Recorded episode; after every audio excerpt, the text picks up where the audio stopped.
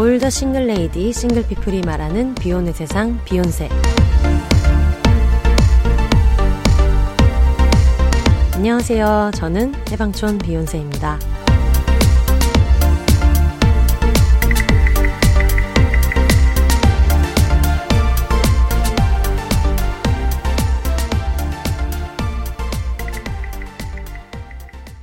안녕하세요. 해방촌에서 글 쓰는 해방촌 비욘세입니다. 비혼입니다. 여러분 정말 충격적인 사실을 알려드릴까요? 제가 방금 알아낸 사실인데 이번 주가 설날이라고 합니다. 아이고 굉장하지 않나요? 제가 지금 이걸 모르고 있었다가 듣고 너무 깜짝 놀랐고 제가 쓰고 있는 캘린더에다가 그걸 지워놨어요. 이렇게 제가 구글 캘린더를 많이 쓰는데 대한민국의 휴일 이렇게 체크된 걸 지우면 공휴일 같은 것들이 안 나오거든요. 그래서 지웠더니 어머 세상에 지금 이게 휴일이라는 거를 이제 알게 돼서 사실 전 다음 주 정도인 걸로 알고 있었다가 아까 좀 전에 이제 맨님이랑 얘기를 하다가 야, 좀 있으면은 비욘세가 4주년이야? 이런, 이런 얘기를 하면서, 그럼 4주년 때 무슨 얘기하면 재밌을까? 한, 한참 그런 얘기를 하다가, 아, 근데 뭐 어차피 뭐 설날에 누구 만날 거니까, 뭐 그때 그 사람이랑 해야겠다 얘기했더니, 설날은 이번 주야 라고 얘기해가지고 제가 지금 굉장히 충격을 받았어요. 여러분들 지금 이거를 설날에 듣고 계시겠죠? 정말 해피 설날입니다. 이거를 제가 왜 몰랐는지 날짜 감각이 요즘에 너무 없고 좀 정신이 없어가지고 얼마 전에 캠핑 갔다 온 지 얼마 되지도 않았는데 한 주가 또 금방 쑥 와서 이번 주에는 뭘 할까 하던 차에 제가 지금 목감기에 걸렸어요. 아마 들을 때는 별로 모르실 것 같은데 이러다가 이제 마른 기침이 시작되면은 왜 이렇게 그 장이 튀어나올 정도로 기침을 하는 그런 사람 있지 않습니까? 거의 약간 뭐 마지막 입새 뭐 이런 걸 영화화한 거에서 나올 만큼 굉장히 좀 너무 많이 아픈 사람이 기침하는 것처럼 기침을 할 때가 있어가지고 이걸 좀 다른 게스트들이랑 마주보고 얘기하기가 마음이 좀 그런 면도 있고 뭐 저도 저대로 정신이 없고 그래서 어떻게 할까 하다가 제가 지금 쓰고 있는 이 녹음기가 비욘세 공식 음향 감독님이신 다미안 님이 이제 세팅해 주셔 가지고 추천해 주신 제품인데 여기에 전화 연결 기능이 있다는 거예요.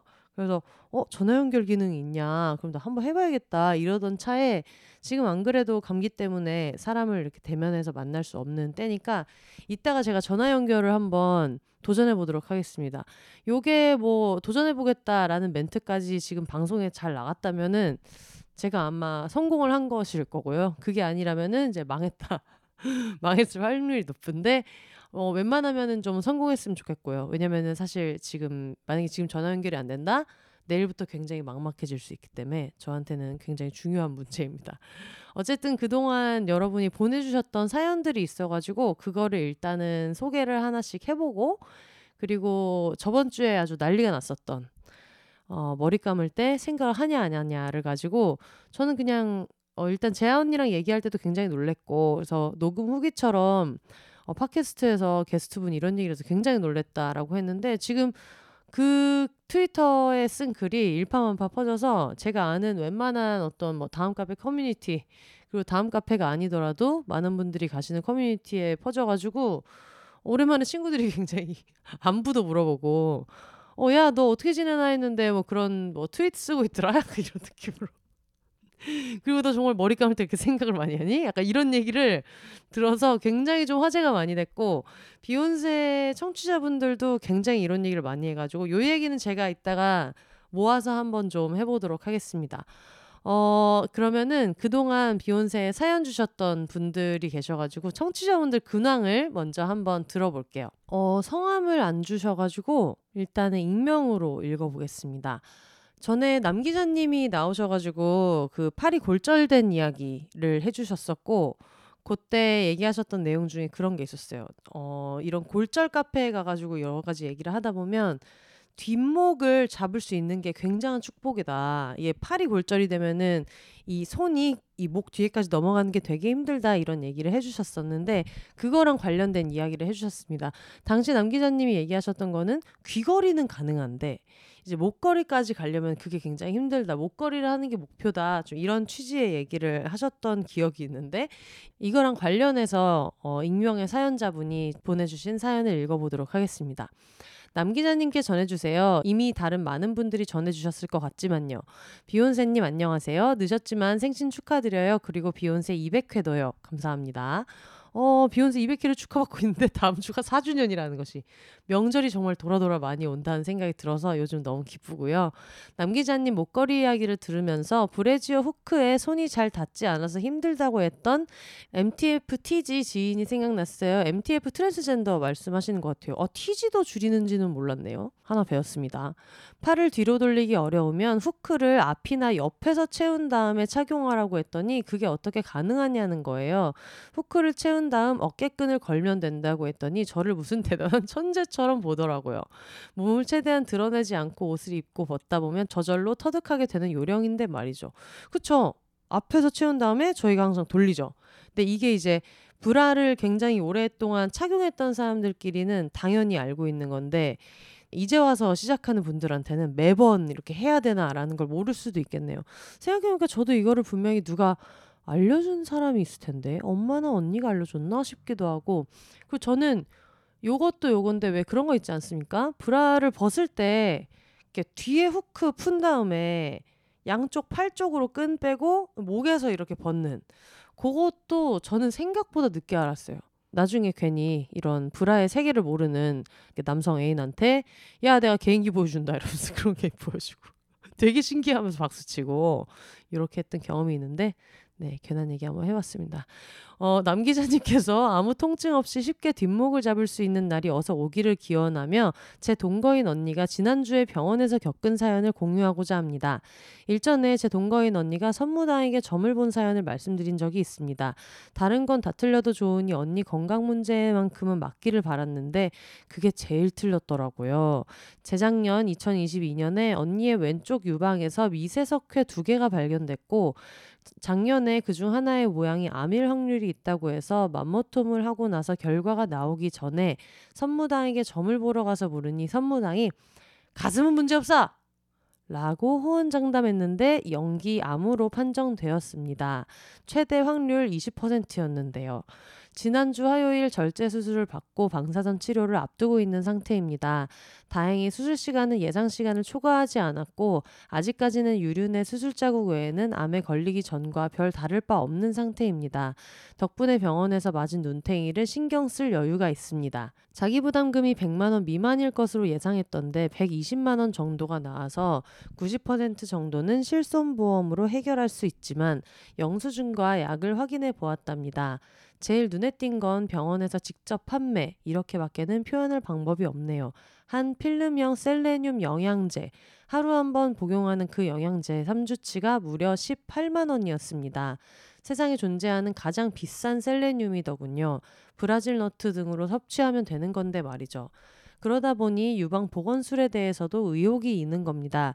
가장 비싼 보건술, 메가필, 동종, 진피를 시행했던데 솔직히 보건술을 굳이 해야 했는지도 의문이 들더라고요. 셀레늄 영양제는 비급여로 18만 원이라는 설명 없이 그대로 약봉지에 담아서 내줬고 보건술에 대해서는 대충 절제를 많이 하면 보건술을 할 거라고만 했다네요. 약봉지에는 반품 불가라고 적혀 있고 돈이 문제가 아니라 기분이 안 좋네요. 보건술은 그렇다 치더라도 어쨌거나 유방 형태가 수술 전과 같으므로 셀레늄 영양제는 정말이지 그 금액 같은 기분이에요. 18만 원. 병원에서 과잉 진료나 비싼 약 강매를 하고자 하면 막을 방법이 없겠다는 생각을 새삼 절실히 하게 됩니다. 조금이라도 더 좋은 것을 하고 싶고 병원 눈 밖에 나는 것도 무섭고. 참고로 어느 병원이라고 얘기를 하셨는데 이제 저 제가 돈이 없어서 읽지 않도록 하겠습니다. 분당 서울대병원에 가고 싶었지만 대기자가 무서워서 땡땡병원으로 바꿨답니다. 집에서 약간 더 가깝기도 하고요. 저도 언젠가 유방암에 걸릴 수 있다고 마음의 준비를 하려고 합니다. 가족력도 없고 동거인 언니만큼 에스트로겐이 풍부한 건 아니지만 호르몬 요법을 하고 있거든요. 건강에 관한 한 운이 극도로 나쁜 편이라 호르몬 요법의 부작용이 저를 피해가 주기를 감히 바랄 수 없으니까요. 저는 작년 하반기부터 호르몬 요법을 하고 있습니다. 완경이 평균보다 조금 이른 정도인데 출생 신고가 1년 반 이상 늦게 되고 순전히 제 패션 탓입니다만 사람들이 저를 제 나이보다 조금 젊게 보는 바람에 나이보다 젊어 보여서 병원과 약국에서 조기 완경인 줄 아는 경향이 있습니다. 그래서 무척 안 됐어 하는데 호르몬 요법을 하고부터는 유방암 리스크 빼고는 완경 전보다 좋습니다. 아, 그러니까 제가 하고 싶은 얘기는 완경 진단을 받고 호르몬 요법을 하기까지 몇 달간 갱년기 증상을 정말 심하게 겪으면서 너무 힘들었는데 여성 호르몬 수치는 그렇게 낮아지지 않았는데도 그 중에서 뭘 해도 즐겁지 않았던 게 제일 힘들었거든요. 사람들하고 소통하고 싶은 마음도 없어지고요. 제가 이렇게 사람들에게 무관심해지고 과묵해지다니 그때 비욘세가 큰 낙이 돼줬답니다. 그리고 소통도 하고 싶어졌고요. 비록 적은 말수로나마 처음으로 말을 걸 엄두를 낼 수 있었던 건 비욘세님이기 때문입니다. 저로선 참 기꺼운 경험입니다. 세상 감사하고 싶어요. 동거인 두 사람이 같은 해에 호르몬 결핍과 가행을 겪네요. 우리 두 사람은 경제력도 여성 호르몬처럼 대조적이랍니다. 정비례해요. 동거인 언니는 상위 15%, 저는 하위 15%. 동거인 언니는 상위 15%, 저는 하위 15%. 동거인 언니 덕에 하위 15% 경제력으로 상위 15%의 생활 수준을 누린 지 언, 만 9년이 다 돼가네요. 그럼 이만 물러갈게요. 호르몬 요법으로도 소통 능력 회복에는 한계가 있나 봐요. 라고 어, 잘 적어 주셔놓고선 갑자기 어, 문득 내가 이제 잘 썼나 이런 생각이 드시는 것 같아요. 멀티데믹의 건강 유의하시고 다음 에피소드 기다릴게요 이렇게 보내주셨습니다. 아 감사합니다. 일단은 굉장히 유용한 정보 친구분한테도 그 브레지어 착용법에 대한 거를 유용한 정보 전해주셨고 어 얘기하다 보니까 그분한테 이제 쉽게 벗는 것도 알려주시면 좋겠네요. 뒤에서 이제 팍 풀고 이제 양쪽 빼고 그다음에 밑으로 이렇게 올리면 된다. 사실 양쪽 팔을 뺀 다음에 이것도 양쪽 팔이 아니죠. 팔이 없는 분도 브레이저를 하시니까 양쪽 옷소매 끝에서 구멍 있는 대로 이제 빼가지고 그 목 안쪽으로 그러니까 목으로 나와 있는 티셔츠 넥 부분에서 이렇게 쑥 빼거나 아니면 한쪽 소매 구멍으로 빼시는 분이 있죠. 어, 왼쪽 거리를 뺐다. 그 다음에 오른쪽을 빼면 이제 다 풀리는 거니까 그 김에 그냥 오른쪽 소매로 빼시는 분들이 있죠. 이런 것도 친구분한테 알려주시면 되게 도움이 많이 되겠다 이런 생각이 들고 남 기자님한테 목걸이 얘기는 제가 잘 전해드리도록 하겠습니다. 어 이런 생각을 못했네요.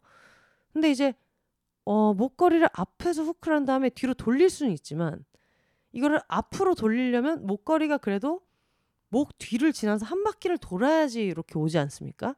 그럴 때는 이제 어 정글 같은 데서 이렇게 올가미 같은 걸로 뭔가를 잡아채듯이 이렇게 빙빙빙 돌려가지고 목 주변으로 이제 탁 걸쳐야 되는지 요거를 요로 넘겨서 반대편으로 받기가 쉽지 않을 텐데 이제 이런 생각이 또 드는데 그거는 뭐 어떻게 잘 던지시든지 알아서 잘 해결을 하시겠죠.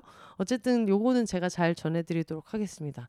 그리고 제가 예전에 무엇이든 물어보세요를 인스타그램에서 하다가 어느 분이 그런 얘기 하시는 거예요. 아, 신점을 봤는데 너무 안 좋은 얘기를 들었다. 이런 얘기 해가지고 그때도 느꼈던 건데 사실 어, 듣고 싶은 것만 들으려고 사주나 신점을 보는 게 아닌가라고 저는 생각하는 부분이 있거든요.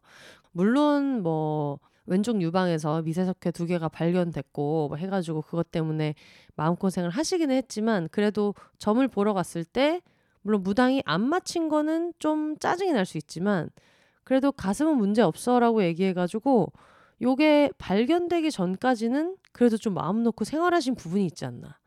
그러면 이제 그 시간에 대해서는 좀 또 그래도 맨날 맨날 걱정하느니 무당한테라도 좋은 얘기 듣고 나중에 의료진한테 듣는 게 차라리 그게 낫지 않나 이제 이런 생각도 들어가지고 어떻게 보면 그래도 좋게 지낸 시간들에 집중하시는 것도 좋을 것 같다 이제 이런 생각이 들었어요. 근데 요 어, 사연 안에서도 되게 정보가 많아가지고 너무 감사하고 들으시는 분들 중에서 뭘로라도 좀 도움이 되셨으면 좋겠다는 생각이 듭니다. 그 다음은 캐자님께서 보내주신 사연입니다. 혼세님 캐나다에서 잘 듣고 있는 사자 캐자입니다. 어, 이분이 왜 사자로 하셨는지 모르겠지만 저희의 추정 중에 하나로는 밀림의 청취자일 가능성 굉장히 미루시는 분이어서 밀림의 사자일 가능성도 있다고 생각하는데 나중에 어떤 사자인지도 알려주시면 좋을 것 같아요. 짧게라도 감사의 마음 남기고 싶어서 고민 100번 하다가 사연 남깁니다. 팟캐스트를 들으면 마치 친구들과 수다 떠는 자리에 내가 같이 있는 느낌이 들어서 좋아하는데요. 최근 회차들이 그런 느낌이 더 많이 들어서 우울한 취준 생활을 버티고 있어요. 비욘세를 처음 듣기 시작한 2020년에는 타지 생활을 함께할 가족을 만들고 싶어서 결혼을 간절히 원하던 때라 멋대로 공감대의 벽을 하나 만들었었는데요. 2024년 1월 비움 비출산으로 생각을 굳히고 나니 평생 내 동반자가 되어줄 비욘세가 너무 소중합니다. 어, 지금 이런 식으로 평생 해라 이런 얘기죠. 이런 얘기 제가 좋아합니다. 잘 접수해서 어떻게든 평생 할 방법 제가 찾도록 하겠고요. 204회 에피소드 왠지 어렵고 힘든 이야기가 많이 나올 것 같아서 사실 안 듣고 있다가 제 205회 세 번째 듣다가 자동 재생돼서 끝까지 들었는데요. 내가 사는 시대에 이렇게 귀여운 엄마 아빠도 계셨구나 하고 생각도 넓어지고 빵빵 터지는 유머에 요리하는 시간이 즐거웠습니다. 그러면은 204회가 왠지 엄마 성 빛내기 김준영 작가님과 어머님 얘기가 아니신가 싶습니다. 굉장한 페미 금수죠. 이분들 얘기였던 것 같아요. 아 그리고 이번 망한 연애 올림피아드에서 공유해주신 전 남친이랑 연말정산한 이야기에 위로를 많이 받았어요. 저는 이 미련의 끝을 내자라는 마음에 담백한 만남으로 끝내지 못했지만 혼세님이라면 그 또한 괜찮다고 말해주실 걸 알기에 자책은 안 하려고 합니다. 방학 없이 일주일에 한 개씩 올려주셔서 너무 감사하고 새해는 마지막까지 일들이 술술 풀리기를 멀리서 응원합니다. 우리 올해는 돈 많이 많이 벌어요 라고 해주셨습니다. 요즘 제가 굉장히 가장 꽂혀 있는 테마 돈 많이 많이 벌어요. 제가 이제 작년에 굉장히 힘든 시간을 보내고 올해 초에 굉장히 좀 심기일전을 했고 어쨌든 비욘세를 오래 하려면 돈을 벌어야 된다. 뭘로든 돈을 벌어야 된다라는 생각이 있어서 최근에 이제 너무 감사하게도 그래도 좀 뭐 경기가 좋아지는 것인지 무엇인지 연락이 방송 아닌 것들로도 당장 뭘 해요 이런 건 아니지만 뭐 하반기쯤에 시간 되시면은 뭐 이런 것도 한번 고려해 봐 주세요 이런 게 오는데 예전 같았으면 막 그때그때 판단하고 이건 되고 이건 안 되고 이런 게 있었는데 요즘은 그냥 웬만하면 아 좋아요 긍정적으로 생각해 볼게요 라고 얘기를 하고 일을 대하는 방식도 좀 달라진 것 같아요. 어쨌든 비욘세를 계속하고 정원이에게 맛있는 걸 많이 사주고 정원이의 안전한 울타리가 되려면 돈을 열심히 벌어야 된다라는 생각이 들어가지고 올 한 해는 진짜 어느 때보다 열심히 살아볼 생각이고요. 그러면서도 건강하게 비욘세를 계속 유지할 수 있는 여러 가지 모든 방법을 다 찾아서 열심히 하도록 하겠습니다. 어, 해외에서 들으시는 분들 얘기가 최근에 좀 많이 들어오는 것 같아요. 아무래도 연말연시라서 그런지는 모르겠지만 한 번씩 소식 전해주시면 너무너무 감사합니다. 혹시 일본에 사시는 분들 제 책 보신 분들 계신가요?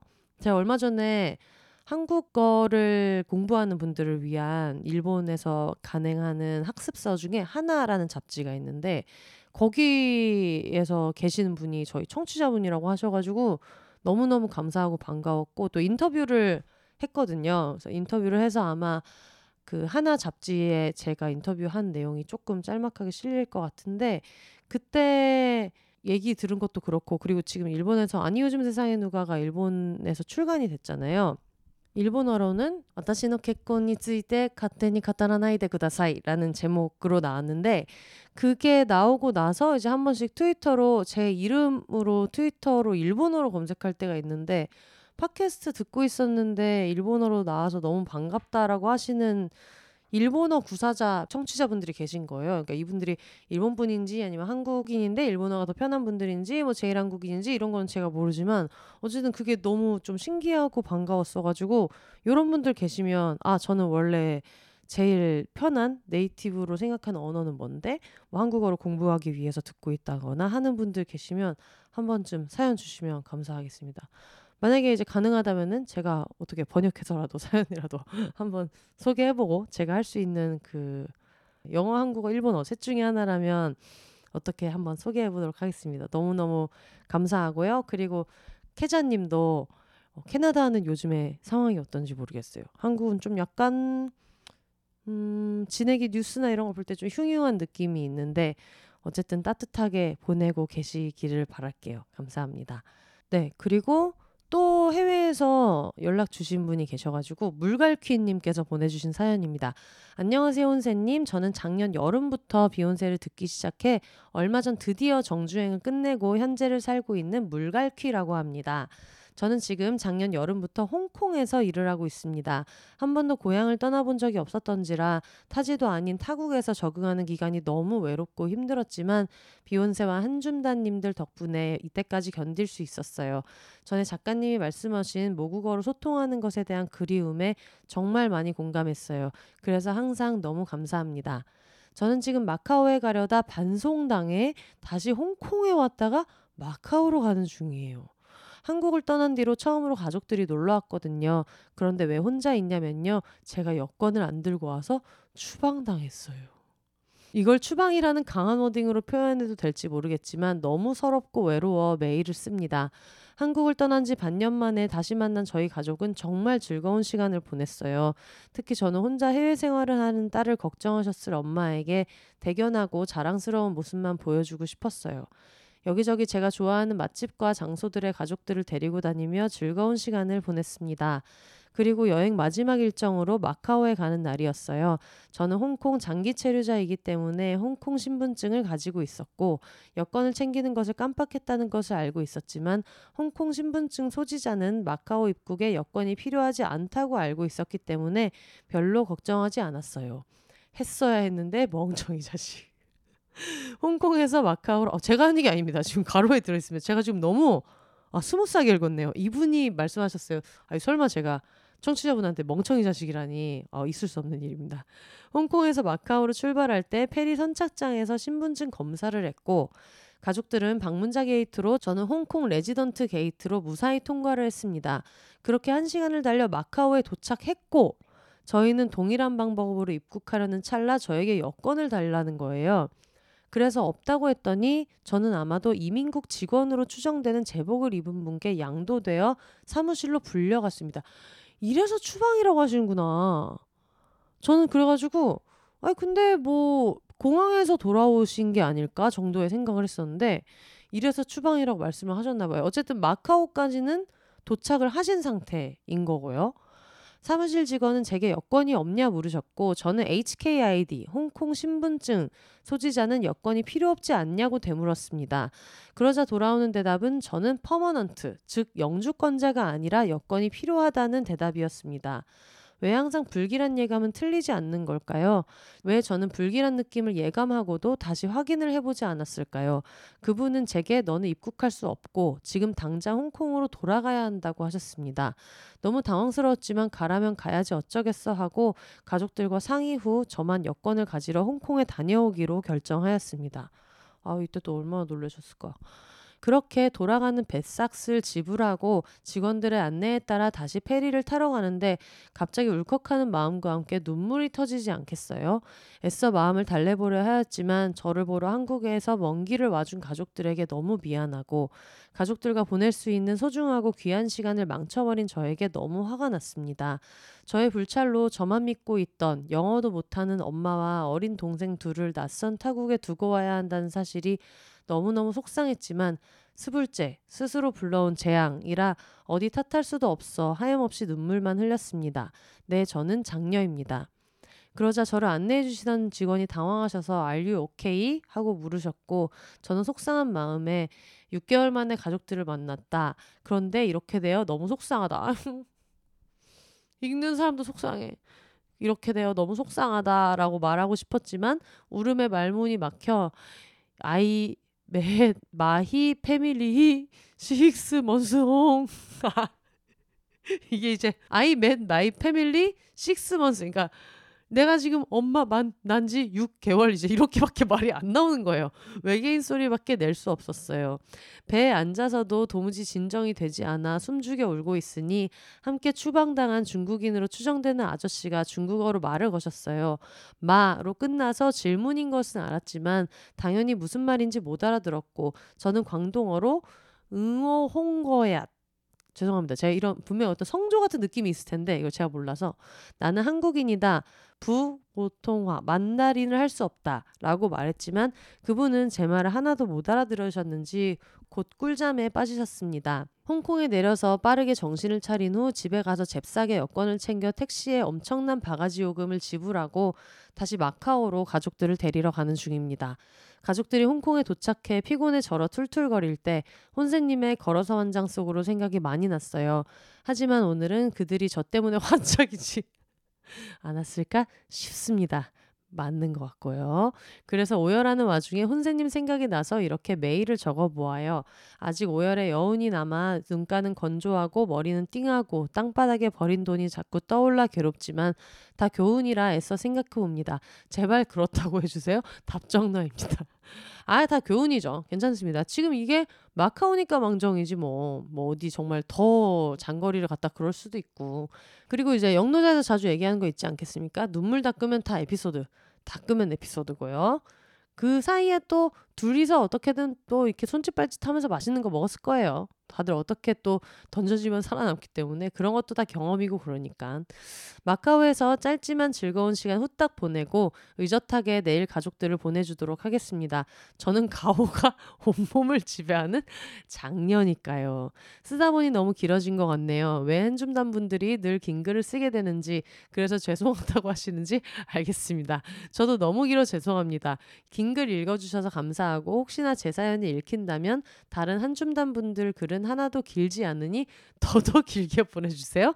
언제나 재밌고 즐겁답니다. 하트. 우리 한줌단 여러분은 저처럼 멍청한 실수하지 않으시길 바라요. 크크크. 나중에 생각해보니 그래도 추방당한 것이 혼자가 아니라 우프게도 조금 위로가 되었습니다. 어쨌든 그 중국 분도 모르고 또 안 챙겨 오셔가지고 추방을 당해서 좋았다 이제 이런 얘기인 것 같아요. 그쵸. 이게 어쨌든 이렇게 되면 다 추억이기 때문에 여기서부터는 항상 하고 싶었던 말입니다. 작년에 비욘세를 만난 건 제게 큰 행운이었어요. 저는 여들톡 청취자인 톡토로 오픈 채팅방에서 비욘세를 추천받아 듣게 되었어요. 제게 비욘세를 추천해주신 한줌 톡토로 여러분 너무 감사합니다. 영노자랑 밀림의 왕도 조금씩 정주행을 시작하려고 해요. 제 삶의 일부가 되어주셔서 감사합니다. 보수의 고장 쌍도에서 자라서인지 제 주변에는 비혼에 대해서도 보수적인 사람들이 많아요. 자신이 하고 싶은 일이나 커리어를 나이가 들어서도 이어나가는 여성 롤모델도 적은 편이에요. 그래서 혼세님의 존재가 너무 고맙고 항상 힘이 됩니다. 결혼하지 않아도 그리고 결혼을 했어도 그것만이 삶의 전부가 아니라 다양한 일에 도전하고 성취하고 자신이 원하는 것을 열심히 추구하는 다양한 여성의 모습이 정말 많은 귀감이 됩니다. 혼세님과 짐송님, 캥작가님, 혜영 언님 그리고 차마 미처 나열하지 못하는 많은 비욘세 식구 여러분 항상 건강하고 행복하시길 바라요. 늘 감사합니다. 사, 사, 사랑합니다. 이렇게 해주셨고요. 혹시 방송에 나가게 된다면 분량을 알아서 줄여주셔도 괜찮습니다. 하지만 줄이지 않았습니다. 그리고 혹시 홍콩에 거주하시는 한줌단님이 계신다면 저와 친구가 되시지 않으실런지 조심스럽게 여쭤봅니다. 늘 감사합니다. 혼세님 이렇게 보내주셨습니다.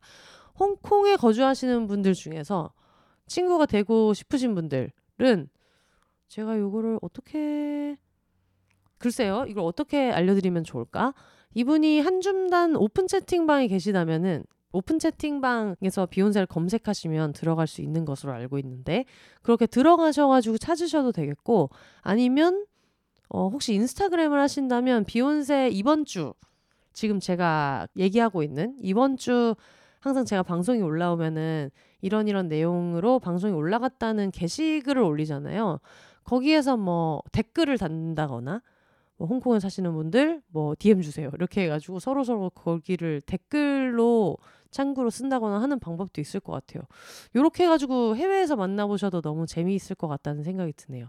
어쨌든 사연 보내주셔서 너무 감사하고 이거는 근데 진짜 저도 어 그러니까 추방당한 거는 그러니까 강제 송환 비슷하게 어떻게 표현을 해야지 이게 좀 약간 덜 그 충격이 올지 모르겠지만 이런 느낌이 저도 뭔지 요만큼이라도 좀 이해할 수 있을 것 같은 게 저도 제가 이제 유일하게 유학했던 거는 이제 일본에서 유학을 했었는데 일본에서 유학하고 있을 때 예전에 한번 제가 일본어를 배운 지 그러니까 일본에 어학연수를 간 지 한 달, 뭐 한 달, 두 달 정도밖에 안 됐을 때 제가 그 당시에 사귀던 애인이 저를 한국에서 만나러 온 적이 있었어요.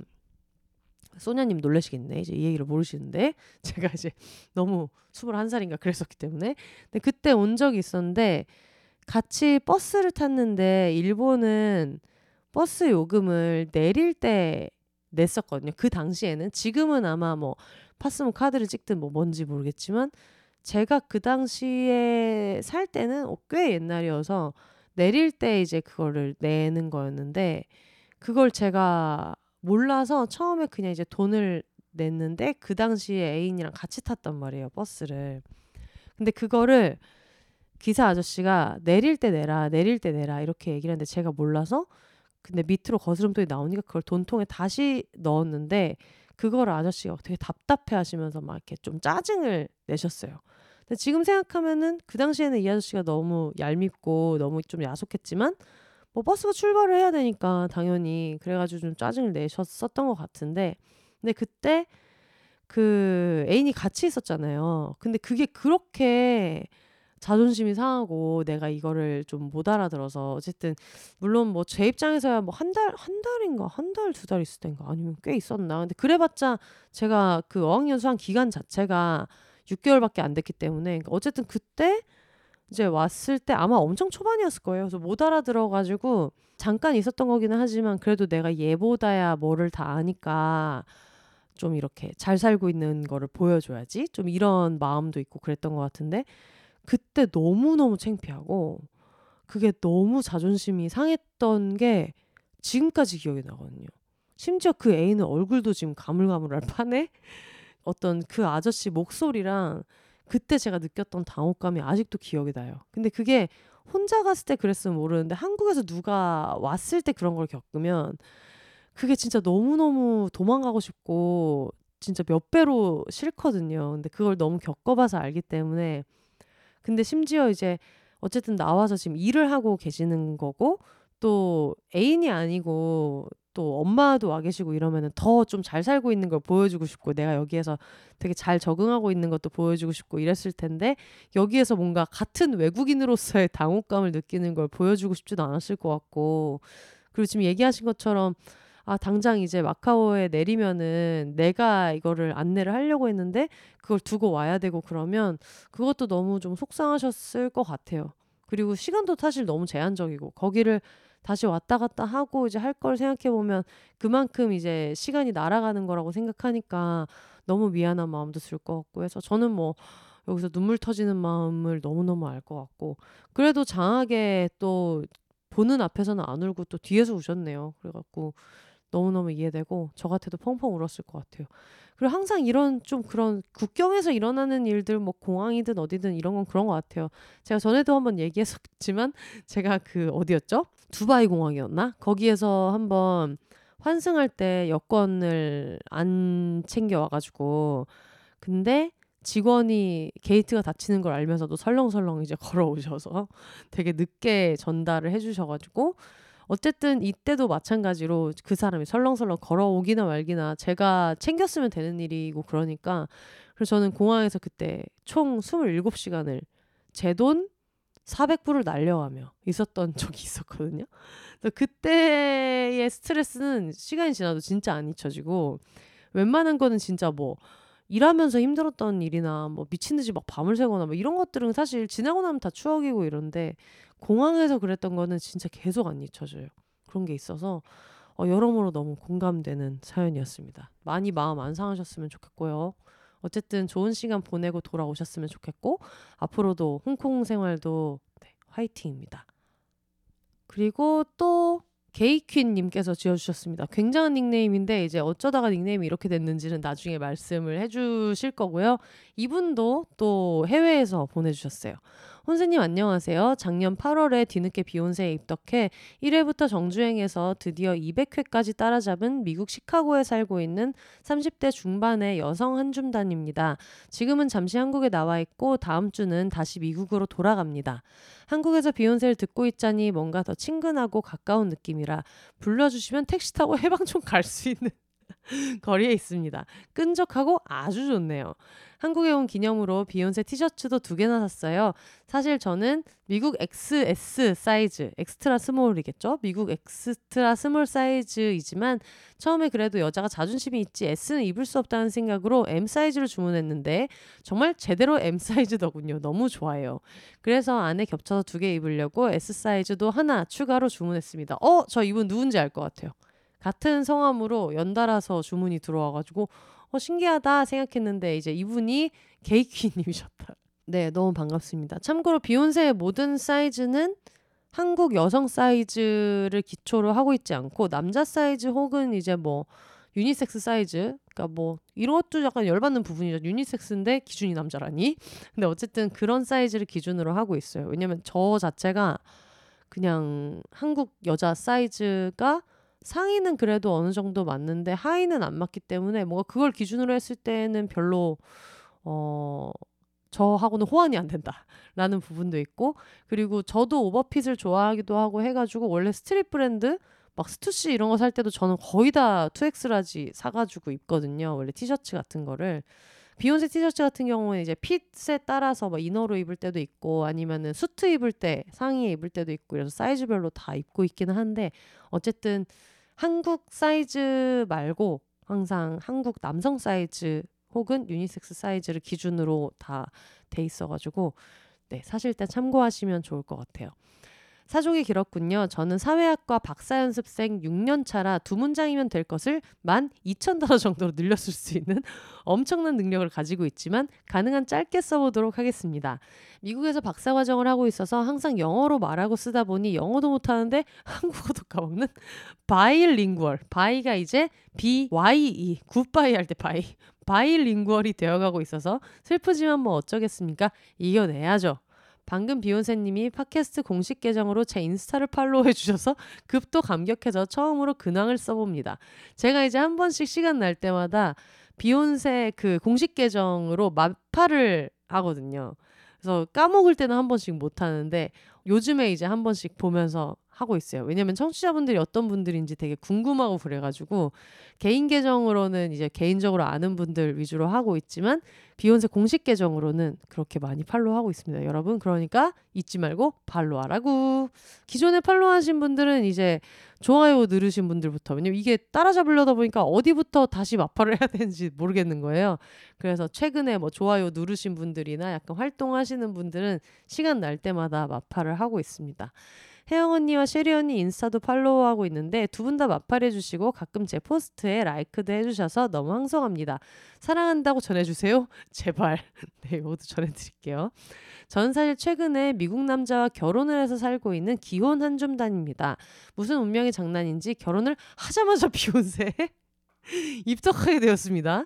남편에게 내가 너 때문에 비욘세에 출연할 수 있는 자격을 잃었다고 했더니 그래도 한국에서는 미혼 아니냐며 가짜는 위로를 하더군요.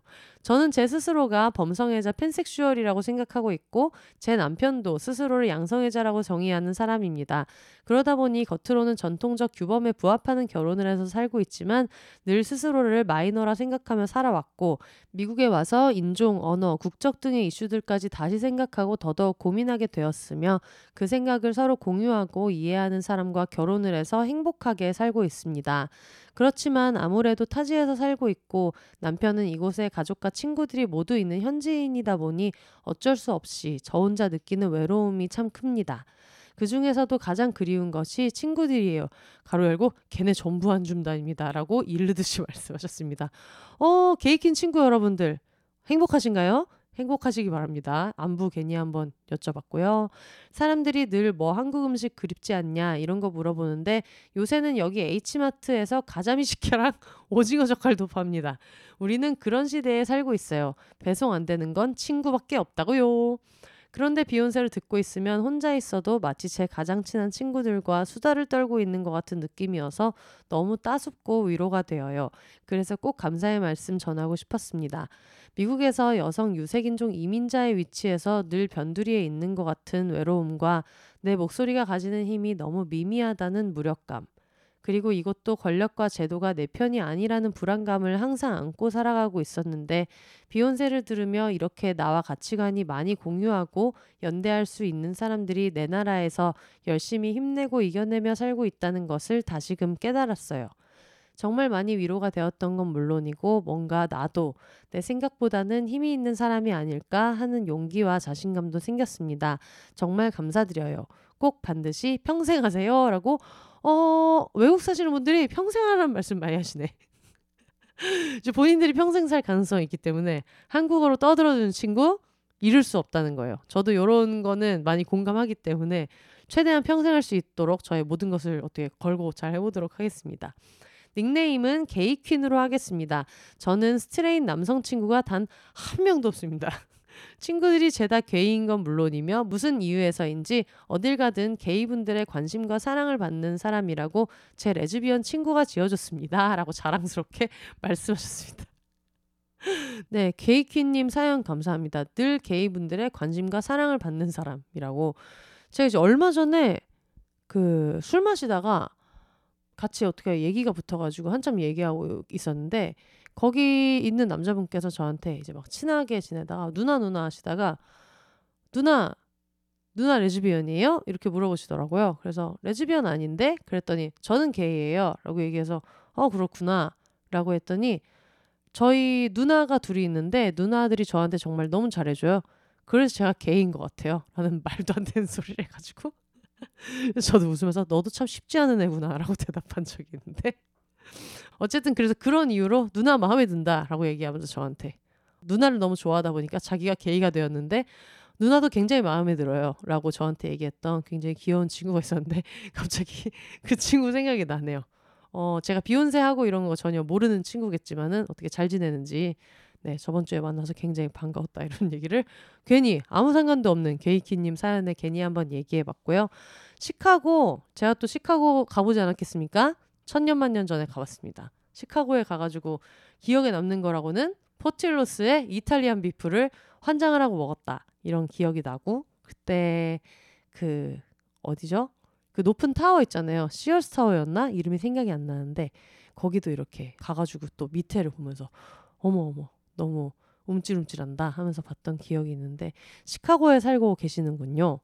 또 결혼을 하자마자 비욘세를 발견하셨군요. 쉐리 언니가 이제 한 번씩 비욘세를 들으시는데 빨리 그 남편분도 한국어를 조금씩 조금씩 배워가지고 이렇게 좋아하시는 비욘세를 같이 들으실 수 있으면 좋겠습니다. 어쨌든 시카고에서도 어, 평안하게 잘 지내시면 좋겠고요. 나중에 또 재미있는 소식 있으면 시카고는 요즘에 어떤지 근황 같은 것도 같이 알려주시면 좋을 것 같아요. 저희 그 청취자분들의 특징은 자기 근황만 알려줍니다. 내가 시카고에 살고 있지만 요즘 시카고는 이런 분위기예요. 뭐 이런 게 유행이에요. 이런 게 좀 약간 요즘에 재미있는 시카고에서 일어나는 일이에요. 이런 거 전혀 알려주지 않고 자기 근황만 얘기해 주셔가지고 물론 굉장히 반갑지만 다음에는 시카고 어디인지도 소개해 주시면 굉장히 좋겠다라는 생각이 들었고요. 보내주셔서 너무너무 감사합니다. 잘 지내시면 좋겠고요. 어 그리고 굉장히 긴급하게 온 사연이 있습니다. 저번 주에 언니네 영상과 휘피디님이 나와가지고 초보자를 위한 장비 추천 이런 걸 해주셨었는데 성함을 안 적어주셔가지고 익명으로 읽어드릴게요. 제가 그때 그 추천해드렸던 텐트가 있어요. 제가 추천한 게 아니고 휘피디님이 추천한 초보자를 위한 장비가 있었는데 요거 관련한 사연을 보내주셨습니다. 혼세님 지금 폴러 공홈에서 폴러 two man 텐트 2인용짜리 75% 세일해요. 빨리 가세요. 배대지 끼면 되니까 go go. 원래 28불인데 지금 70불이에요. 저는 캠핑을 오지게 하고요. 라고 하면서 이제 그 해외 사이트 직구 할인 뉴스를 보내주셨습니다. 당분간 저는 이제 캠핑할 일이 없어가지고 그거를 가지는 않겠지만은 요런 게 이제 저희가 어 요걸 추천할 때 브랜디드 콘텐츠가 아니다라는 거를 입증할 수 있는 부분이에요. 왜냐면은 폴러에서 만약에 우리한테 협찬을 했다. 폴러 공식 수입사에서 협찬을 했겠죠. 하지만 저희는 지금 청취자분이 보내주신 공식 홈페이지 세일 소식을 전해드리고 있습니다. 배송 대행지를 끼면 되니까 고고라고 하시는데 요거는 뭐 사실 분들 있으면 참고하시면 좋겠고요. 요거를 이제 보내주셨던 게 날짜가 2월 4일인데 여러분 아마 아주 빠르게 들으시는 분 같은 경우에는 2월 9일에 듣고 계실 거라서 아직까지 하고 있는지는 모르겠습니다만 사연은 사연이라 괜히 한번 읽어보고 있고요. 아 언니네 영상감 휘피디님이랑 비욘세님이 친구라니 이 미친 세계관 말도 안 돼. 따로따로 알고 있었는데 우왕 혼세님 집에서 가깝고 강아지 동반되는 지자체 캠핑장 여주 금은몰에 추천해요.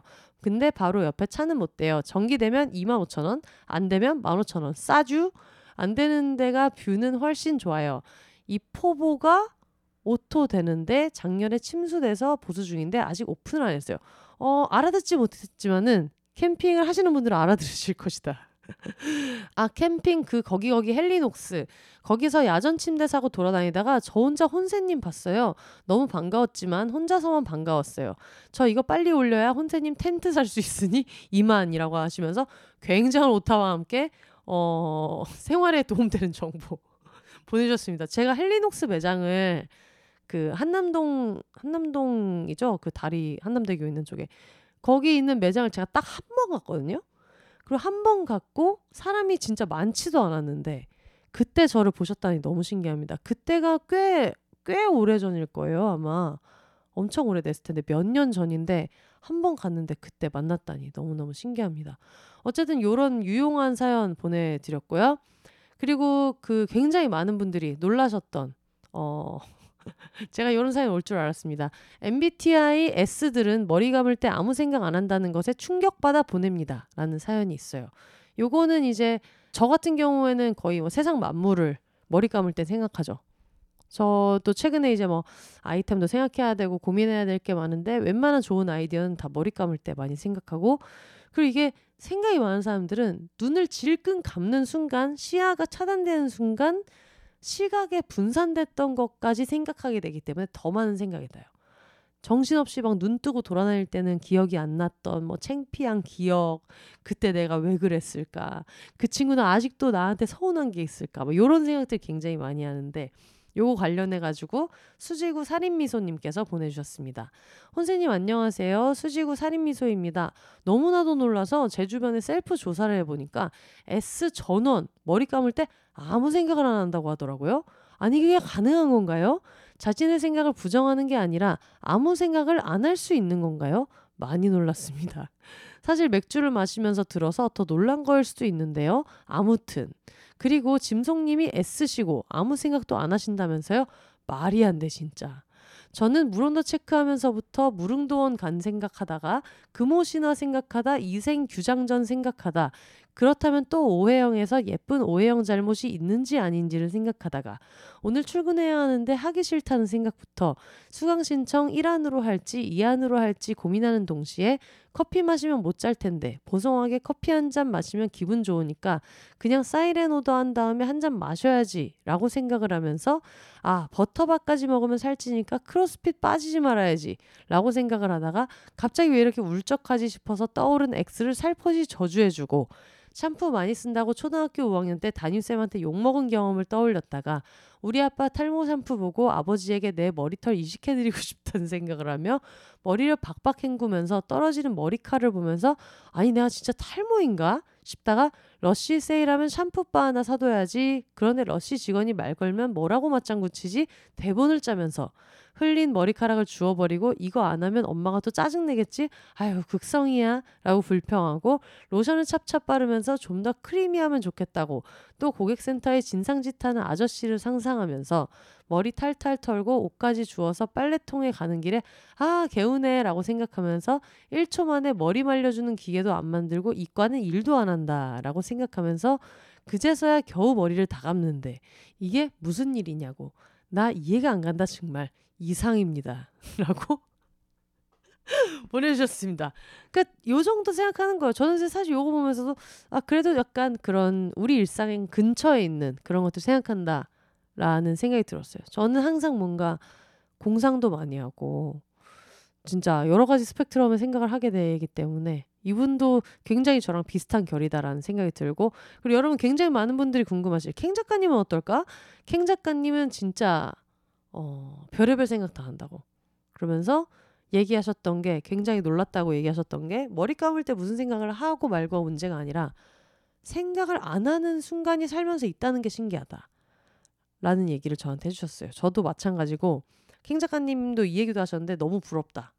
그러면 그 사람들은 어, 어쨌든 뇌가 쉬는 시간이 있다는 거네. 정말 부럽다라고 얘기하셨었는데 제가 지금 딱 그런 마음이고요. 여러분 정말 너무너무 부럽습니다. 네. 여기까지 사연 읽어봤고요. 제가 대망의 어, 전화 연결. 요즘에 여러분이 근황을 궁금해하실 수 있는 분 위주로 해가지고 한번 전화 연결을 한번 돌려보려고 하는데 일단 그 전에 광고 한번 듣고 오도록 하겠습니다.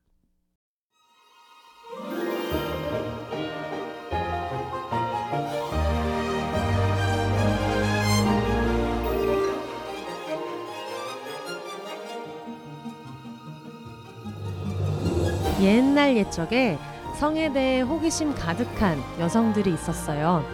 그들에게는 자신의 몸과 욕망을 탐구하는 것이 즐겁게만 느껴졌죠. 그리고 더 많은 사람들이 풍성한 성적 경험을 통해 기쁨을 누렸으면 좋겠다고 생각했어요. 그렇게 피우다가 탄생했습니다. 와!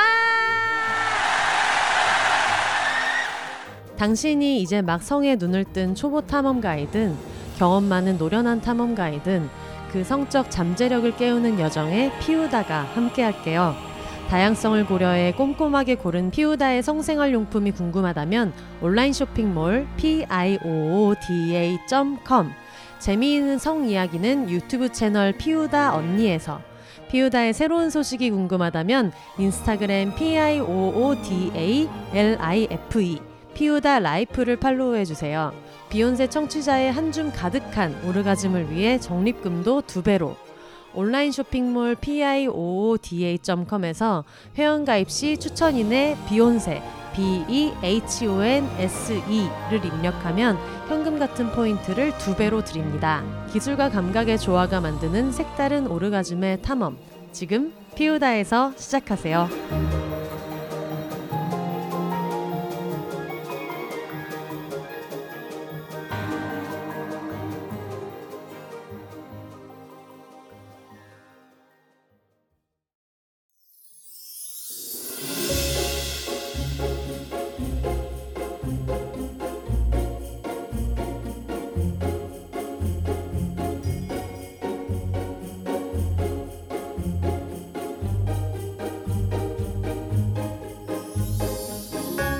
비혼세 팟캐스트를 가장 빠르고 가깝게 만날 수 있는 곳 바로 비혼세닷컴입니다.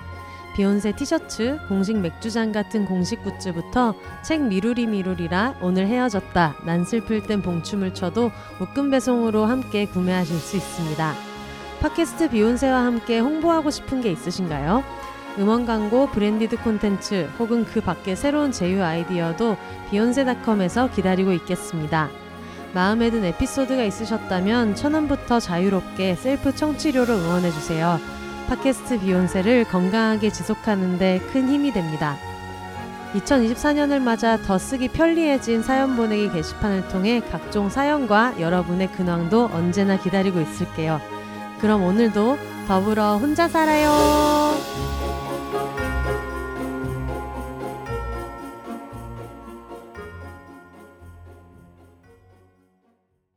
자, 그러면 어, 요즘 어떻게 지내는지 굉장히 궁금한 분한테 전화 연결을 한번 해보겠습니다. 제가 지금 이게 너무 떨리네요. 이게 되는지 안 되는지 한 번도 안 해봐가지고 한번 도전해 보도록 하겠습니다.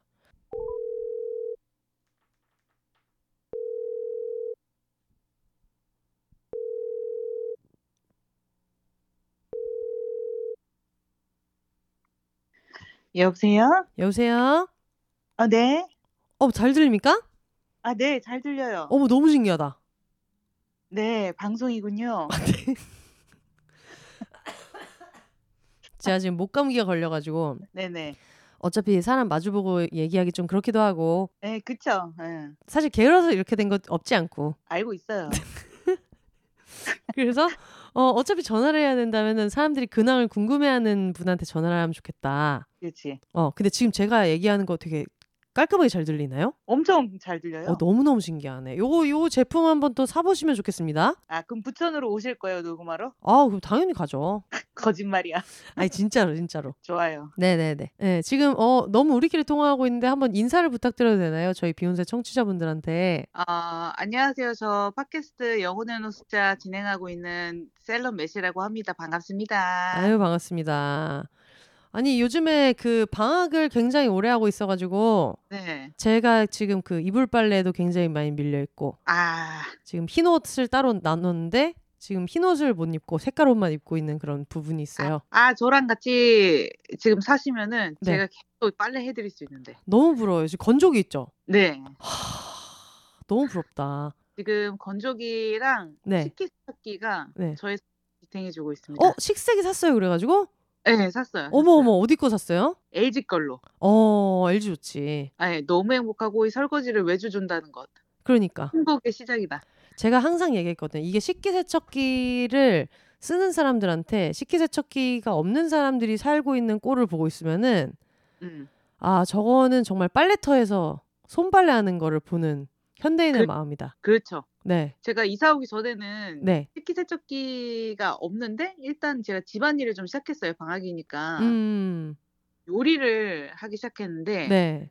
너무 설거지를 하고 하다 보니까 너무 손이 트는 거예요. 어, 주부습증 올수 있다. 아, 너무 손이 네. 물에 닿.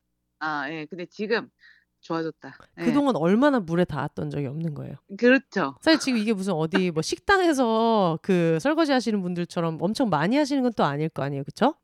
아니 그래도 저는 또 좀 통이 크기 때문에 할 네. 때한 번에 많이 하기 때문에 어, 그런 게좀 있어요. 예. 네. 그렇구나. 그동안 그러면 어떻게 지냈는지 그 좀 근황 좀 알려주세요. 어, 일단 쉬기 시작하고 1월에는 이제 리모델링을 제가 했잖아요, 집을. 네. 예, 그래서 그걸로 조금 정신이 없었고 음, 그래도 그러던 와중에 조금씩 마음의 평화를 찾아가면서 네. 이제 그 시작으로 이제 집안일을 조금 하기 시작했는데 네. 예, 그래도 어, 이렇게 다혈찬 웹소 소비 이런 거는 좀 멈추지는 못했어요. 어, 네, 마치고 이사를 해야 된다는 그 압박감이 있었기 때문에. 네. 그런 낙이라도 있어야죠. 예, 그렇죠. 사실 웹소를 조금 더 읽으려고 방학한 것도 없지 않아 있잖아요. 조금. 아, 진짜 난 그러고 싶지 않았어. 난 진짜 멀어지고 싶었거든요. 네. 근데 찰싹 붙어가지고 이렇게 네. 지냈. 예, 이사를 들어왔잖아요. 네. 근데 너무 마음이 편하고 지금 너무 행복하고요. 네. 어느 날 문득 아, 나 지금 좀 행복한데 그런 생각이 들었습니다. 어, 제 생각에 그거는 방학을 해서 그런 것도 당연히 있고, 네, 그리고 일단 자가 그렇죠, 내 집 장만을 하셨기 때문에 그렇죠. 너무 부럽습니다. 내 집 생겼다는 것. 예. 예, 그리고 이제 리모델링해서 완전 새 집이잖아요. 그러니까요. 그걸 정리하고 그리고 네. 그런 걸로 이제 하루 종일 네. 무음하고 있습니다. 집 안에서. 너무 부럽다. 네, 그리고 이제 산책하러 나갔다 오고 네. 그래가지고 제가 그 딱히 뭐 별거 한 거 없고 그냥 좀 많이 움직이고 음. 근데 살이 3kg 빠졌다 지금. 와. 저는 개인적으로 강아지도 없는데 산책을 하는 것이 조금 어른이라고 생각해요. 그렇죠. 네, 그거는 진짜 약간 나만을 위한 어떤 투자 이런 느낌이 들어가지고, 네. 네, 필라테스 하는 사람보다 어른이라고 생각합니다. 어 근데 이제 좀 문제가 있는 게 네, 아무 목적 없이 이렇게 산책만 가는 게 조금 네. 쉽지 않거든요. 그래서 이제 예를 들면은 어 저희가 뭐 동네에 공원이 있으면 갈 텐데 네, 동네 공원은 이제 등산로로 이어집니다. 그래서 네. 제가 산 하고 싶지 않기 때문에 그 공원 가지 않고 네, 네, 네. 그냥 길거리를 이렇게 네. 대회하는데 약간 길을 건너면 약간 동선이 매끄럽게 이렇게 한 바퀴 돌고 온다가 될 수 있는데 음, 길 건너기 싫은 거야. 어, 보니까 예를 들어서 내가 오늘 5,000보를 걷고 싶어서 근데 5,000보가 지금 찼어. 네, 다시 가야 돼. 네. 그러면 이제 어느 지점에 전봇대 정도를 찍고 다시 그냥 돌아서 가는 거야. 어, 거의 지금 약간 육상 선수처럼 어, 포인트만 딱 이렇게 탁 찍고 오는 거네. 그렇죠. 근데 네. 그 순간 되게 머쓱해. 나 혼자지만. 어, 그래서 그 순간이 너무 머쓱해서 좀 참지 못하고 네, 이제 뭐 집구 집구도 좀 할겸 음, 음, 네, 소사역에 있는 다이소에 네. 매일같이 출근하고 있습니다. 약간 수상해 보일 수 있거든요. 다이소 직원이 어떤 여자가 비슷한 시간에 네. 자꾸 와가지고 별 이렇게 중요하지도 않은 걸 사간다. 그쵸. 한만 원어치 정도를 자꾸 자꾸 사가는. 어. 다이소 조심해야 돼요. 원래 다이소가 약간 지퍼백 하나 사러 들어갔다가 39,000원 쓰고 나오잖아요. 그니까. 예. 근데 제가 또 유튜브에서 이제 본 거예요. 뭘요?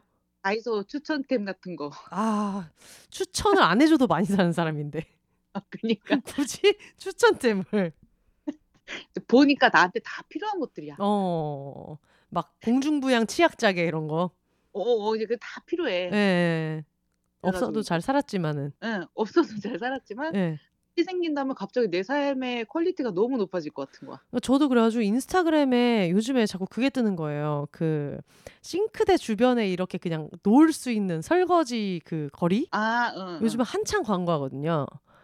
그래서 요즘에 아침에 일어날 때마다 '아 근데 그거 진짜 좋겠던데.'라고 생각하는데 사실 저희 집은 그릇 건조하는 공간이 너무너무 많아 가지고 어. 전혀 필요하지 않은데 그럼에도 불구하고 자꾸 그게 광고가 뜨니까 응. 그 일어나서 항상 주방 쪽을 볼 때마다 우리 집에는 그런 어떤 그 싱크대를 디귿자로 이렇게 이렇게 딱 응. 놓을 수 있는 그 광고에 뜨는 건조대가 없다는 것이 조금 아. 불행해지기 시작해요. 그치. 상대적 박탈감 장난 아니야. 인스타도 만병의 근원 중에. 아 왜 나는 빌트인 건조대가 있어? 저렇게 저렇게 간이형을 갖고 싶은데라고 생각하면서. 그러니까. 어머 어떡해. 감기 안 났나 봐아 목감기가. 진짜 아니 안 떨어져요. 그래 가지고 근데 어. 열도 없고 몸살도 없고 이런데 목감기가 이게 목이 이게 안 떨어져 가지고 한 번씩 왜 그런 거 있잖아요. 목감기가 자주 있진 않은데 한 번 기침하면 진짜 막 갈비뼈 사이가 아프게 기침하는 사람 있잖아요. 제가 지금 그래 가지고 굉장히 의심스러운 눈초리를 받고 있어요. 그러니까 지금 약간 뭐 독감 느낌 나거든. 그렇게 기침해야 되면. 그러니까요. 그 요즘 같은 시국에 좀 요즘에 A형, B형 막 다 유행하고 난리 났잖아요. 음 네. 바빠서 피곤해서 그런가 봐. 예. 근데 그런 것도 있고 그냥 뭐 그 캠핑 갔다 온 것도 좀 컸던 것 같고. 추운데 또. 예. 요즘에 지금 방학한 지 그러면은 지금 한 달 넘은 거죠? 맞아요. 한 5주 정도 된 것 같아요. 와 얼마나 남았어요 방학? 어 아직 뭐 3월 말까지니까 한참 남았는데 3월 말까지예요? 네. 3월 1일이 아니고? 3월 말까지. 어머 어쩜 이렇게 자기 생각만 해? 그렇지. 너무 이기적이었지. 너무 속상하다. 아 이불 빨래 그냥 해야 되겠다.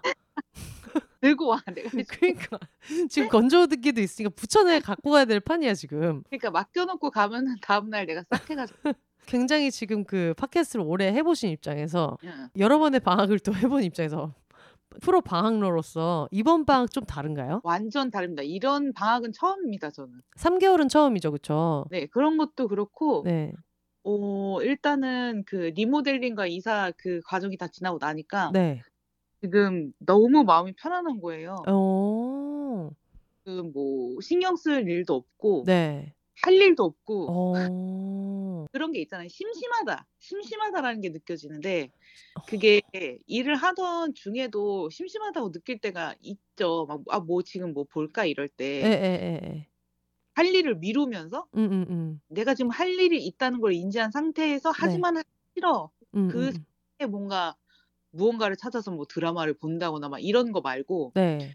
그냥 정말로 너무 한산하고 막 이래서 심심한 거야. 어. 그 너무 오랜만에 느껴보는 감각인 거예요. 음. 너무 행복한 거야. 세상에, 세상에.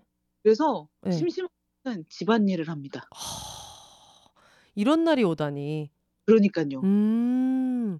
사천선했어요. 그래서 어쨌든 이게 루틴이 한번 생기면 나중에도 이제 계속 이대로 돌리면 되는 거 아니에요? 어 그니깐요. 음. 안 그래도 그래서 그때 아한달 쉬어 봤자 또 이제 한 달 쉬면은 3-4 주쯤에는 뭘 해야 되는지 또 생각해야 되고 그래 갖고 "3 개월은 쉬어야 된다."라고 얘기를 하더니 맞아요. 근데 지금 이나부 사연 받고 있죠?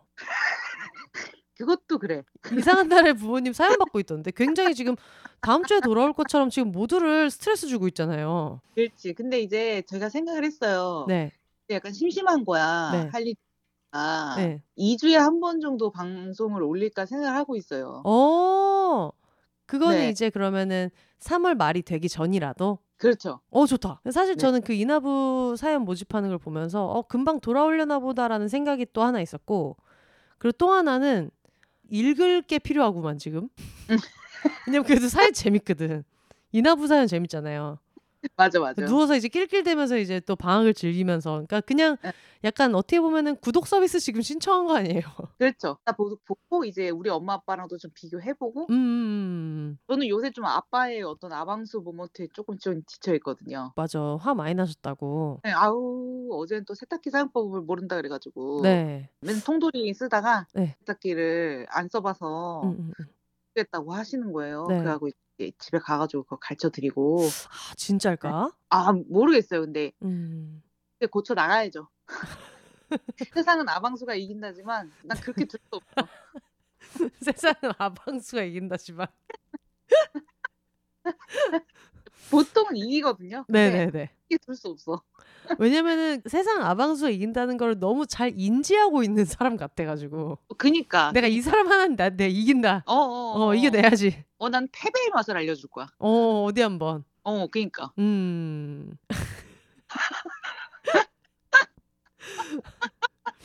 아 그러면은 지금 제가 다음 주에 예. 4주년을 앞두고 있어요. 아이고 200회 지난 지가 어- 얼마 안 되는데. 그러니까요. 지금 이거 뭐 눈 깜짝하면 자꾸 무슨 명절이 돌아오는데 그러니까 4주년 때는 뭘 하면 좋습니까? 4주년 때요? 네.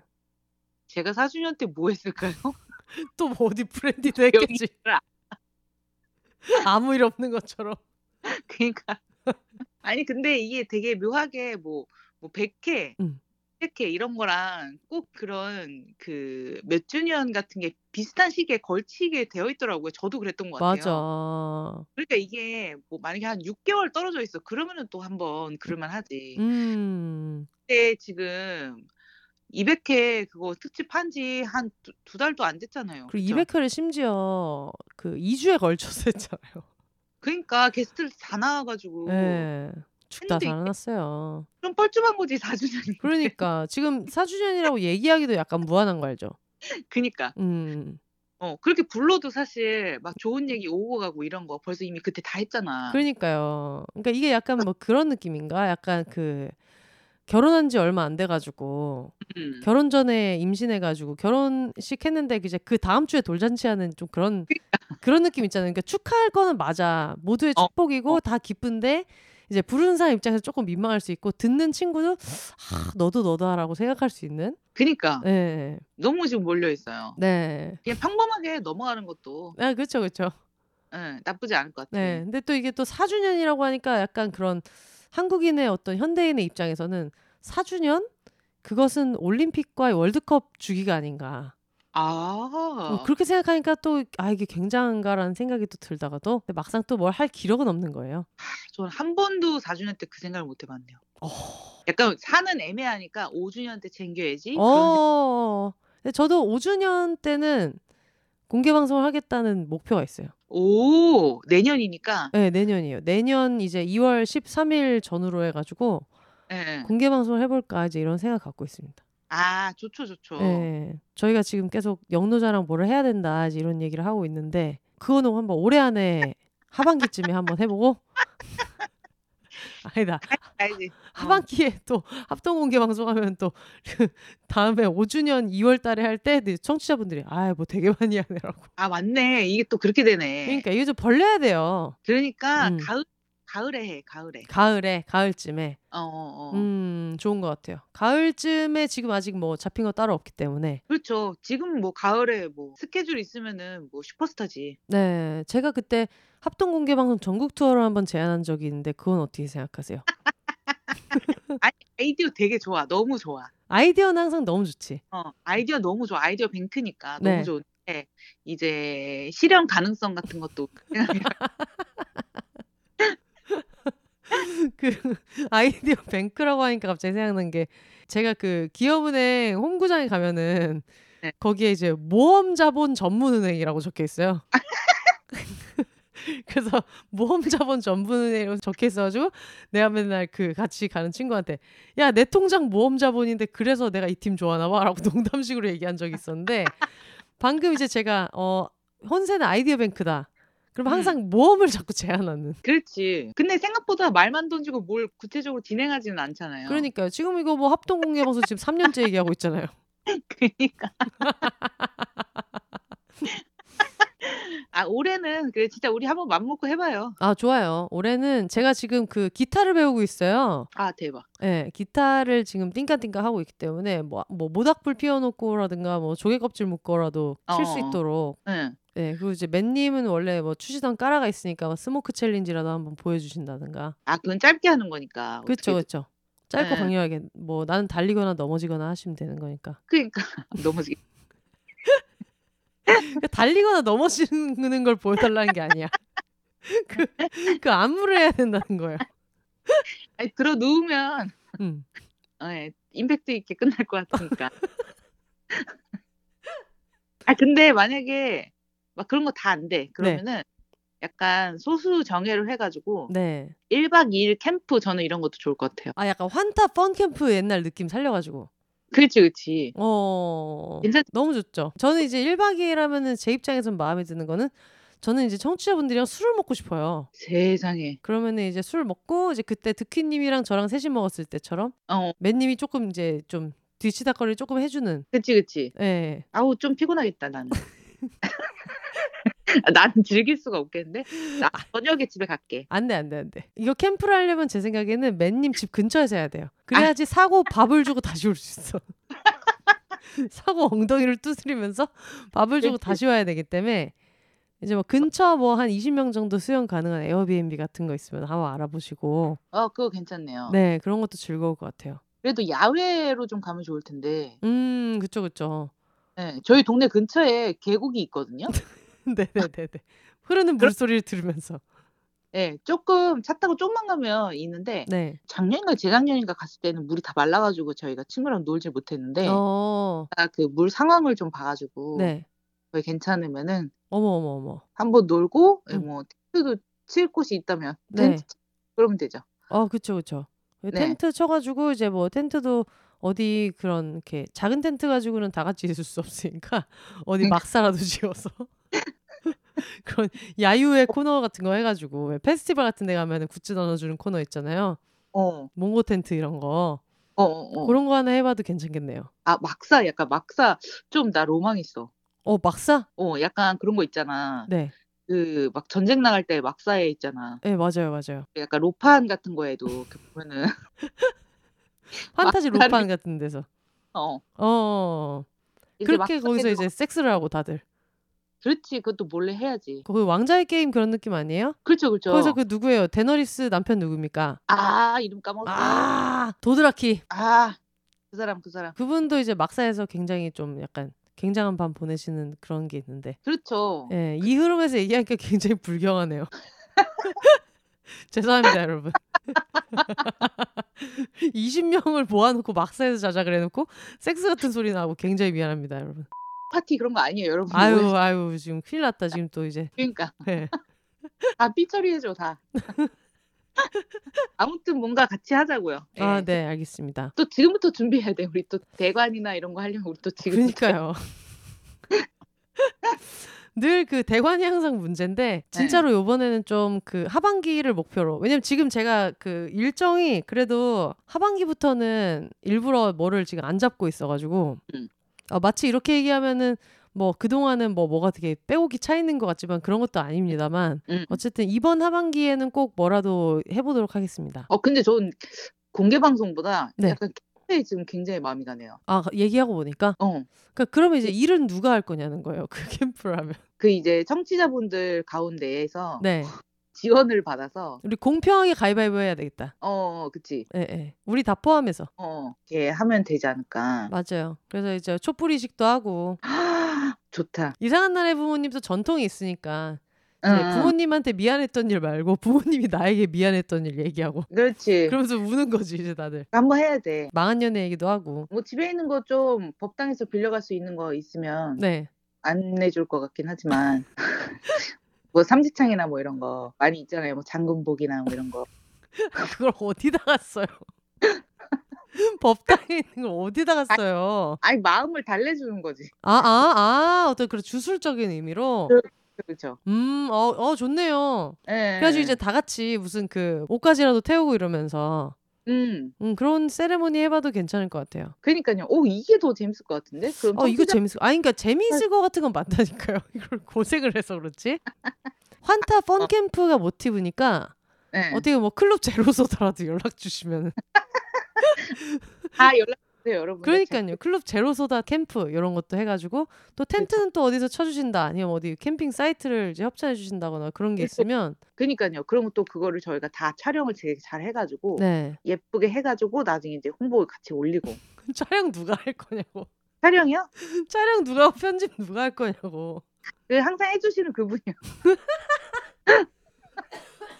아 세상에 그분이 오시지 않을까 저는 그런 생각하고 어 있고요. 그럼 이제 또 이제 다미안님은 또 그런 야외 라이브 준비하셔야 되고 아. 출정. 제가 뭐 이것 때문에 지금까지 기타를 배운 게 아닌가 음, 또 그럼 캠프는 또 통기타가 있어야 돼요 왔네. 장난 아니에요 지금 야, 너 생각해봐. 공개 방송에서 통기타 혼자 치는 거랑 네 캠프에서 통기타 치는 거랑 완전 달라. 아 완전 다르죠 어떡하지? 나 옆에서 춤이라도 출까? 아유 당연히 쳐야죠. 그때 당연히 쳐야죠. 원래 장기자랑에서는 춤이 꼭 들어가야 되니까.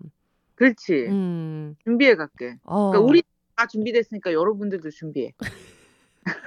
뭐가 준비됐냐고. 뭐가 준비됐냐고. 뭐 뭐 다 준비해서 와요. 그러니까요. 아 근데 약간 비욘세 청취자분들은 이런 거 뭔가 이렇게 조직하는 거 좋아하시기 때문에 좀 무서운데? 충분히 하실 수 있다. 어 그분들은 뭐 텐트 회사 다 연락해서 예. 그런 후원도 다 받아올 분들이잖아. 그러니까 제가 봤을 때 지금 이거 지금 우리가 모르는 어딘가에서 누가 이미 지금 못 받고 있어. 치고 있어 지금. 지금 뭐 캠핑 지금 티셔츠 벌써 만들어지고 있다고. 그러니까요. 지금 다 나오고 있어요. 다 행동력 있으신 분들이기 때문에 이런 식으로 또 이제 부담 주는 거지 청취자분들한테. 여러분 같이 하자고 이제. 우리만 하지 말고 같이 하자고. 다 같이 회비 내고. 그러니까 흐름을 타서 휩쓸려야 돼. 그래서 다 같이 가는 거지. 맞아 맞아. 이런 식으로 그냥 어 하다 보면은 캠핑도 하고 있고 여행도 다니고 있고. 네. 제가 전국 투어를 얘기했었는데 이제 전국 캠프 야, 전국 캠프는 더 심하다 야. 그 국토 대장정 느낌으로 태어난 김에 전국 캠프.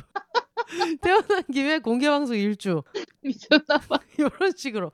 아, 왜냐면 이미 길을 떠나는데 뭐 어차피 출발한 거 아니에요. 아 미쳤나 봐. 어 근데 재밌을 것 같긴 한데 예. 현실 가능성에 대해서. 그러니까요. 네네네. 지금 이거를 준비하다가 다시 방학을 할 수 있는. 어 그러니까 끝나면은 바로 짚고 들어가야 돼. 그러니까요. 그러니까. 아, 알겠습니다. 지금 방학이 한달 남았는데, 두달 남았는데, 네. 앞으로의 계획은 어떻게 되세요? 앞으로의 계획은 일단은 네. 뭐 여기다 방송 업로드 한 2 주에 한 번씩 할까 생각하고 있고 네. 그 외에는 그냥 네, 평범하게 집안일 하고 다이소 가는 겸 산책하고 집에서 요리해 먹고 청소기 돌리고 네. 네. 방학을 하면 내가 뭔가 이걸 이루고 싶다거나 뭔가 이런 감정적인 걸 정리하고 싶다 이런 게 있었을 거 아니에요. 네. 그거는 이룬 것 같아요? 지금 마음이 너무 편하네요. 음. 진짜 스트레스 요인이 하나도 없어요. 지금 어. 너무 행복해. 아, 제가 그래도 이만큼 오래 쉬었기 때문에 청취자의 한 명으로서 네. 굉장히 좀 새롭고 재미있는 기획도 기다리겠습니다. 우와. 압박감을 또 마지막에 이렇게 주고 아유, 가시. 좀 그냥 쉬고 오면 안 되지. 뭐라도 또 갖고 와야죠. 아 4주년인데 안 챙기실 거예요? 진짜 너무 특별한 것 같은데. 네 올림픽 같은 거라고 하셨으니까. 맞아요. 지금 성화봉송이라도 해야 될 판이에요. 그니까요. 해방촌에. 응. 다시 술 방송이라도 하- 또 이렇게 한번 하든지. 술방송 생각해 보겠습니다. 지금 그 킹 작가님이랑 그 녹음이 하나가 지금 계획된 게 있어가지고. 응. 근데 이제 장담할 수 없는 거는 이랬다가 또 이제 일정이 제가 안 되거나 킹 작가님이 안 되거나 지금 둘 다 바쁜 시기여가지고 음. 어떨지 모르지만 만약에 된다면은 그것도 괜찮죠. 그 이게 나갈 때쯤에는 설날이니까 음. 그렇게 어려워하시는 소감 대신에 설날 인사를 하고 마무리하면 좋겠어요. 아 한줌단 분들 새해 복 많이 받으시고요. 음. 올한 해 좋은 일만 많이 있으셨으면 좋겠고, 네. 어 건강하시면 좋겠고, 네. 비욘세도 열심히 들어주시면 너무 감사할 것 같습니다. 네. 그리고 심심하면 또 영노자도 들어주셔라. 맞아 네. 맞아. 그러면은 오늘 어떻게 잘 주무시고요. 새해 복 많이 받으시고요. 새해 복 많이 받으세요. 네, 들어가세요. 뿅. 뿅. 아유, 네. 맨님 전화 연결해서 들으셨고요. 어, 이거 너무 신기하네. 너무 깨끗하게 들려요. 일반 통화할 때보다 되게 잘 들려가지고 요거 제가 한번 별일이 없다면은 한번 방송에 잘 내보도록 하겠습니다. 여러분 이번 주도 너무너무 고생 많이 하셨고 그리고 저도 그렇고 지금 다들 막 감기면 감기, 코로나면 코로나 아니면은 그런 게 아니라도 다들 좀 이렇게 날씨가 너무 왔다 갔다 해가지고 몸 안 좋으신 분들 되게 많으신 것 같아요. 그래서 건강 관리 유의하시고 저는 다음 주에 가능하다면 캥 작가님이랑 같이 어, 다시 찾아오도록 하겠습니다. All the single lady single people이 말하는 비혼의 세상 비혼세 그럼 저는 다음 주에 다시 찾아오도록 하겠습니다. 여러분 혼자 사세요. 안녕.